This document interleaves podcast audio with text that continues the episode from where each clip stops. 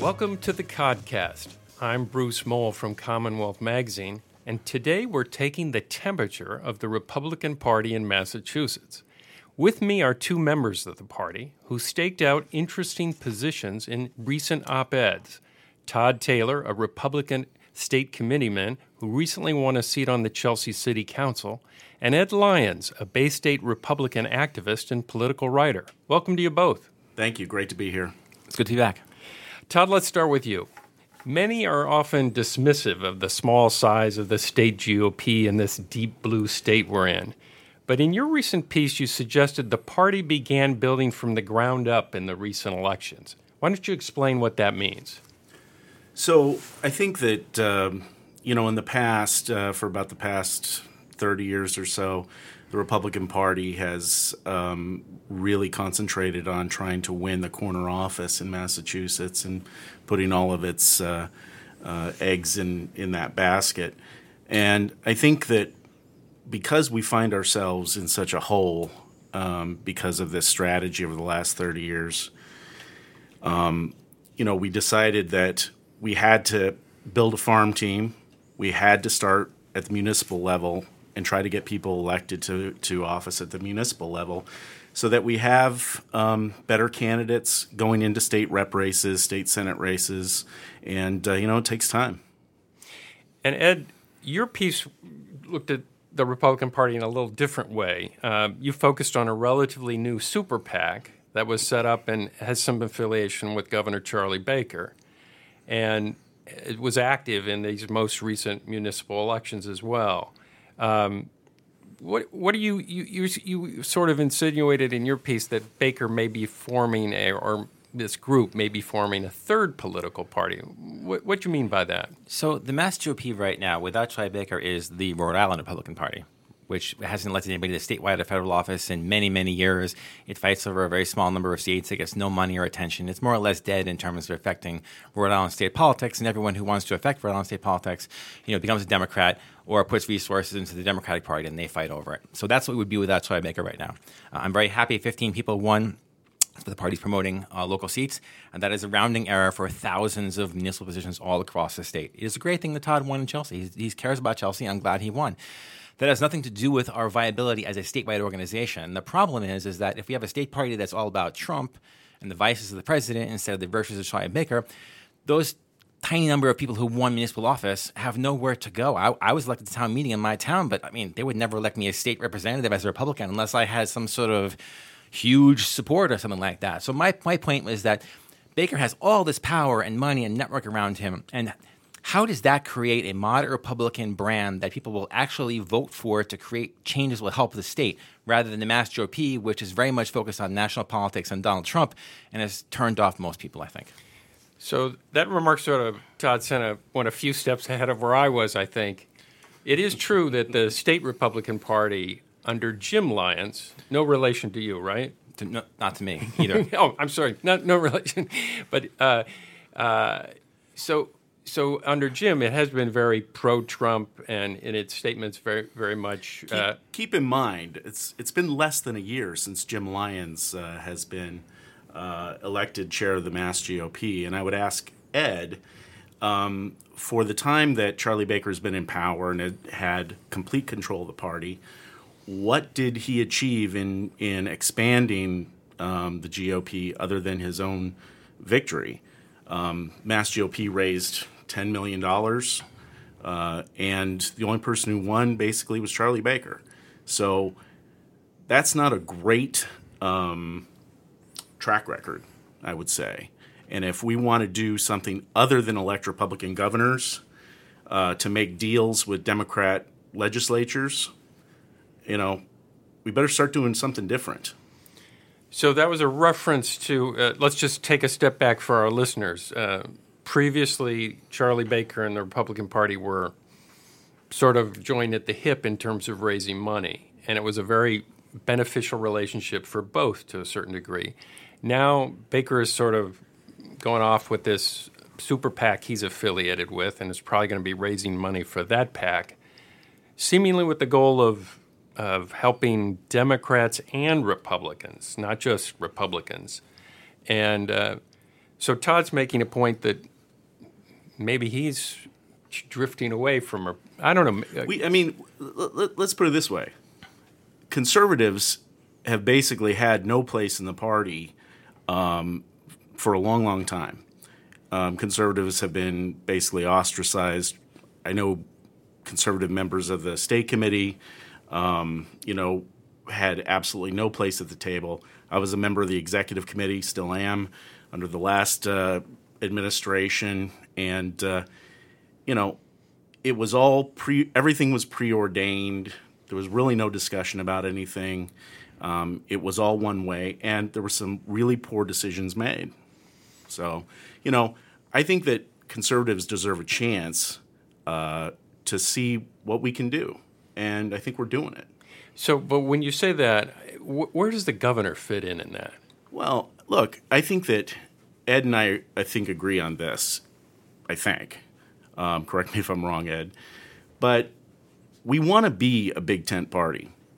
I certainly, every time I've had an opportunity to vote for Charlie Baker, I voted for Charlie Baker. And that includes at the convention. Um, so the problem is not really with conservatives not wanting to embrace Charlie Baker. Um, that is true with some conservatives that they they they feel that Charlie just hasn't been you know Republican enough.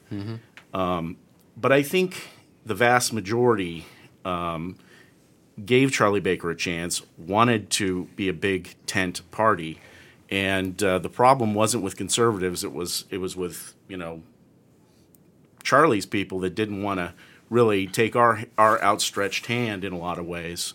So, you know, we get we get blamed for an awful lot, but we haven't really had much power to do anything uh, except for the last uh, ten months. You know, what, Ed, what are you? What, what's your thoughts? Well, you guys did draft a platform that say gay marriage isn't viable. You guys have had control over a lot of little things. Your candidates lose all the time. Geoff Diehl got humiliated by Elizabeth Warren. I could go on and on and on. Jim Lyons has been our party chairman for only a year, but in that year, Republican administration has dropped to the lowest point in state history. Steve Koczela, our state's best pollster, whose office is down the hall, has said if we have any fewer Republicans, we will no longer show up as a crosstab in polling results where the sample size is less than 500. Imagine our opinions won't even be registered anymore because there's too few of us in the state because everybody's fleeing Donald Trump in this state. So I think I think that whose fault is that? I mean, come on. Conservatives have had zero, uh, and there's lots of reasons, you know, for for people losing. Um, lack of support from the party is one thing. Um, Sure. So so so you know, it, it's completely unfair for you to for you to make these kinds of assertions. Um, you know, where I come from, if you're in control of something, you own it. And the last election, Kirsten Hughes had to resign because the results were so abysmal, and that's on that's on them. Yeah, so we did. So we haven't been able to build the number of state legislators in in Boston since the governor took power. And I guess you could say the fact that fewer people lost in the blue wave, the blue blue wave that was about Donald Trump, which caused the blue wave to happen. There'll be another blue wave in 2020, and let, you know, I think now that Jim Lyons owns the party, let's hold him accountable for what happens in 2020. I think that's more important than 15 people winning in nonpartisan elections where you don't actually have to use your party name. I can't imagine judging the health of a party based on elections where nobody has to run in the party. I think that's absurd. I think we'll see what happens in 2020. I hope we can somehow gain more seats, defend some seats. I can't imagine that happening at all. We are simply on the wrong path. And yes, the governor hasn't been able to grow the number of representatives way he does help many candidates, um, but perhaps he's prevented us from losing some. It doesn't mean that under Baker we'll thrive. I'm just certain we're going to die if you go on path we're right now. Ed, Ed, I can tell you one thing. Everybody in Chelsea knows I'm a Republican. It's touted by my by my uh, opponents all the time. He's a Republican. He's a Republican. He's a Republican. Every time I'm introduced to somebody in Chelsea by some of my Democrat friends, it's always, "Oh, this is Todd Taylor. This is our resident Republican." So, you know, I'm sure everyone in Taunton knows that Shaunna O'Connell is a Republican. So, you know, this whole kind of argument about, you know, oh, it's a nonpartisan race and and you're hiding from it, it's the it's the candidates that didn't hide who they were that got elected.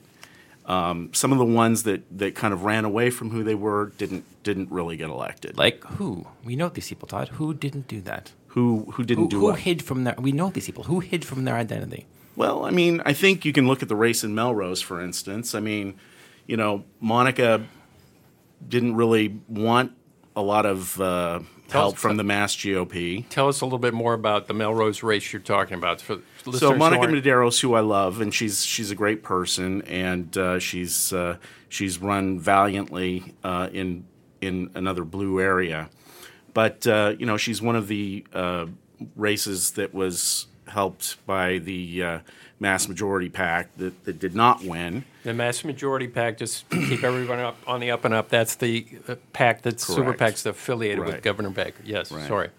So, um, you know, I, I- I think that I think that winning first.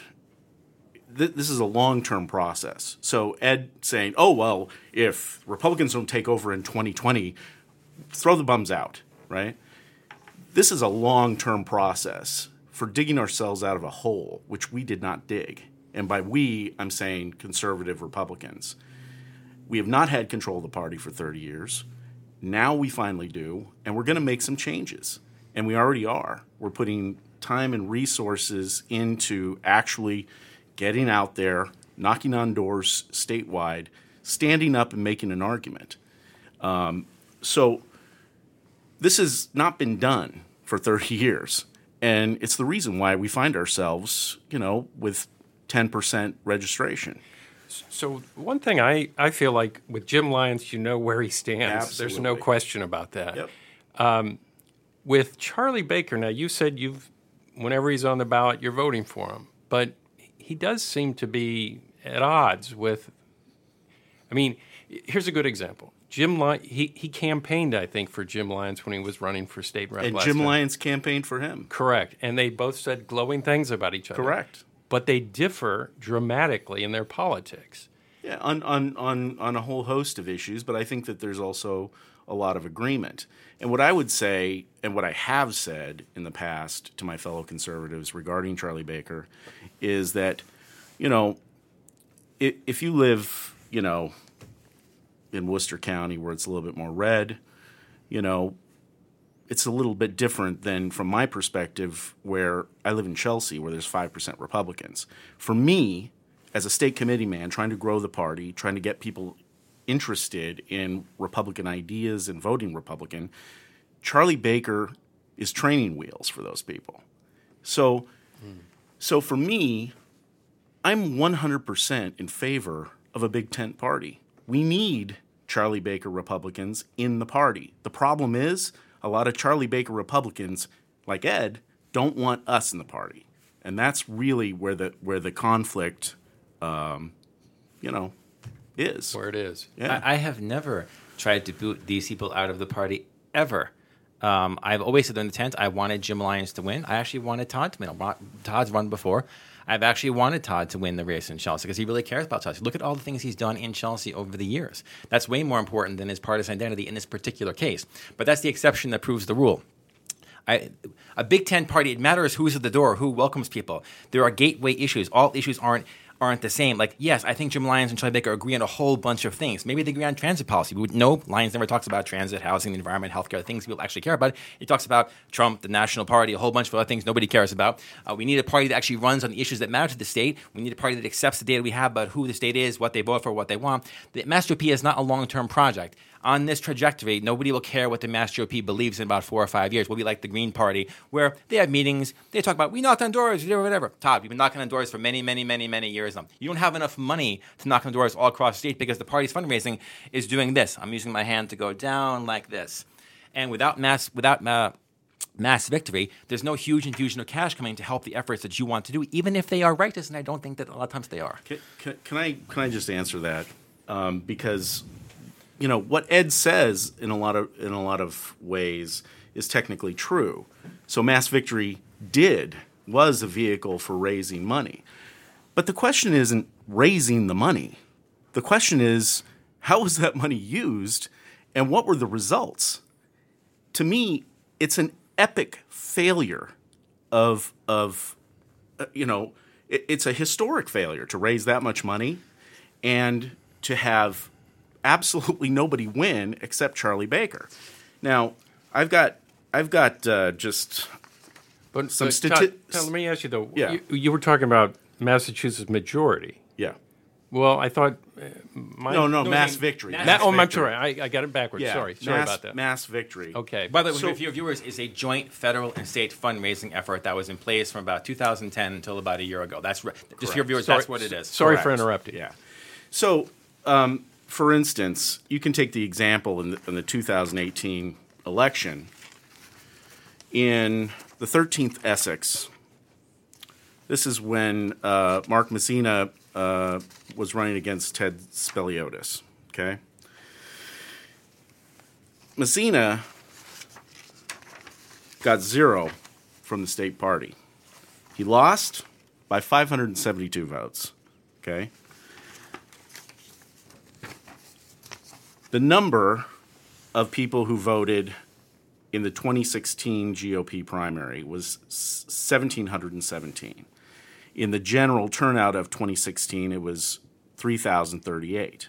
In the general of 2018, it was 2444, right? Which was a difference of 594 votes. Okay? Mm-hmm. 594 votes just in the GOP, not counting any independents or right leaning independents. His margin of defeat was 572 votes. So here's an example of a race that was very, very winnable. But guess what? Mark Mazzina got zero from the party. That's actually not true. I'll get to that in a second. Yeah. So so what what Ed's gonna uh, what Ed's gonna say? So basically, sorry, he didn't get zero. He got fourteen hundred dollars. That's not zero. I thought you had the papers with you, Todd. Please 14 read the cue cards. Fourteen hundred dollars.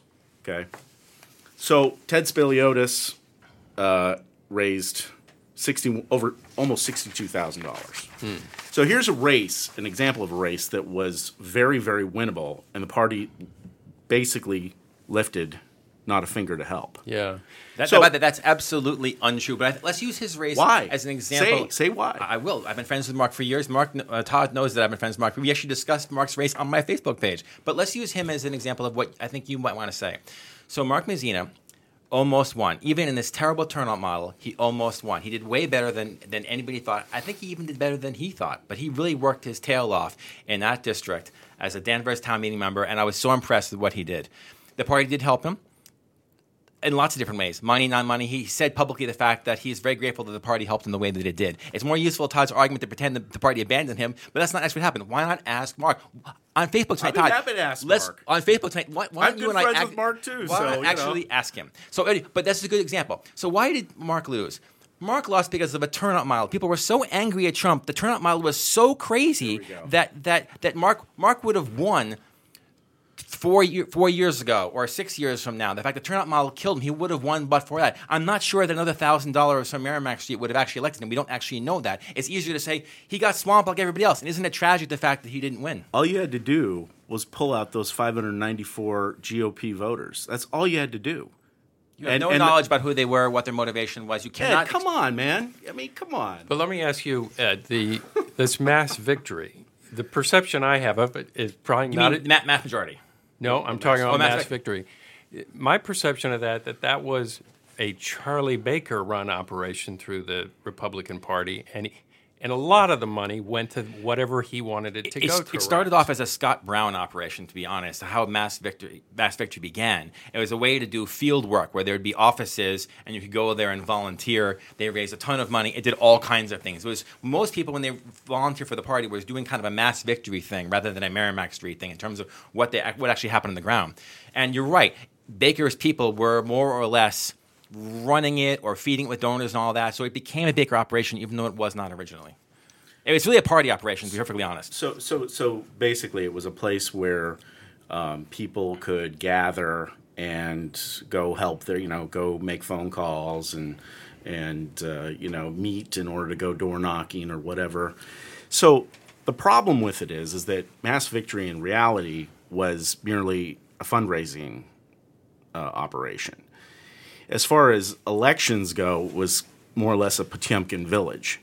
There was, you you know, it was always touted. We have 40 mass victory offices across the state. Okay, you go into 35 of those, and they're empty, except for the kid that the Mass GOP hired to sit there. So while I, while I, you know, congratulate them for opening the offices, you got to have volunteers. You have to have people, boots on the ground, um, to try to win these elections. And you know, we I could name election after election after election that was close, and Republicans lose because they don't have the boots on the ground um, to compete with you know Democrats bringing in union people or you know whatever other activists you know they have. So, you know, I think that we really need to take these things into account when we're trying to talk about how to move the Mass GOP forward. For me, it's we got to basically start over because for 30 years now we have a huge hole that we've been dug, uh, and they've basically done nothing except try to win the corner office. And I think I think the listeners understand exactly what I, what I'm saying is true. I mean, there, there, there are explanations for why we find ourselves, uh, you know, in, in this predicament. The primary reason this is happening is because our views do not match the views of people in the state on gateway issues, the fact that we are not competitive with the Democratic Party in terms of money or power. The Democratic world has a huge amount of basis of power, fundraising, dollars, huge amounts of money, all different candidates. They have this vast world, and they're they're they're intertwined in the civic fabric of the state in terms of nonprofits, media organizations, that they, we are not even close to competitive in terms of strength. And until we decide to accept the settled gateway issues of the state, gay rights, women's rights, climate change, a whole bunch of things, guns and all that, they're simply not going to listen to us. We're trying to get blood from a stone here. The conservatives have promised for so many years, we're going to have this grassroots army go elect people. You guys are like 4% of the whole state. You must get Democrats to vote for you to win. You must get independents to vote for you to win. And there's no conservative army going to save us from the fact that the majority of the state doesn't agree with you on too many things. So when when I think you, when I think that that what you're saying is, and I agree with part of what you're saying, but you just take it way way too far as usual. Um, I think that we do we conservatives have I think um, not engaged in the public discourse uh, in productive ways in the past. Um, and we've kind of vacated the conversation a bit. When what I do in Chelsea is I go in there and I engage. And I engage from a conservative uh, perspective uh, most of the time, and I make my argument as to why, for people on the ground, my argument is better. And so, you know, whether we're talking about housing or or charter schools or whatever it is, um, you know, I think that Ed's right about this is that we do need to engage more in the public discourse and challenge some of these ideas. The reasons why uh, Massachusetts is so lopsided is because basically conservatives, you know, haven't really stood up and made an argument on a local on a local level, and uh, you know. I'll use my time to laugh for the next 30 seconds. Go ahead, Bruce. Well, I guess um, I don't know what's so funny about that. Yeah. That, that you would believe that, that conservatives not engaging with the public, the 8% of the state not engaging with the 92% is the reason why you guys. ninety-two percent. What are you talking about? I think it, roughly 8% of the state consider themselves to be socially conservative. I think Who that, said anything about socially conservative? Because social conservatives is what you guys are all about, Todd. We've known each other for many, many years. Come on. Ed, I, I, I would not say that what I am about is necessarily social conservative. I, I originally came from Arizona. I have a Westerner outlook, kind of a libertarian outlook on a lot of things. What what Ed seems to think is social conservatism is just whether you're pro life or not. And, and I think that that's a that's a big mistake. Lots of libertarians, lots of uh, uh, you know, there's lots of diverse thought among people who are pro life. So you know, it doesn't all boil down to that, Ed. I'm Oh sorry, no, it, it's, other things too, it's- Todd. It's other things too. It starts with being pro-life, which is rejected. You cannot even run pro-life on a statewide basis anymore in the state or for federal office. You can't even do it anymore. Even Scott Brown, Tri Baker, they all made endless pro-choice commercials. That is one of the main disqualifying issues for higher office in the state. But wait a minute. I, I got to say about Charlie Baker, um, he's well liked in the state. He's well, Sure. one of the m- He's most a very well. he's a very nice guy. He's a very nice guy, but he's not what you think of as a as a Republican these days. In fact, many don't even think he is a Republican.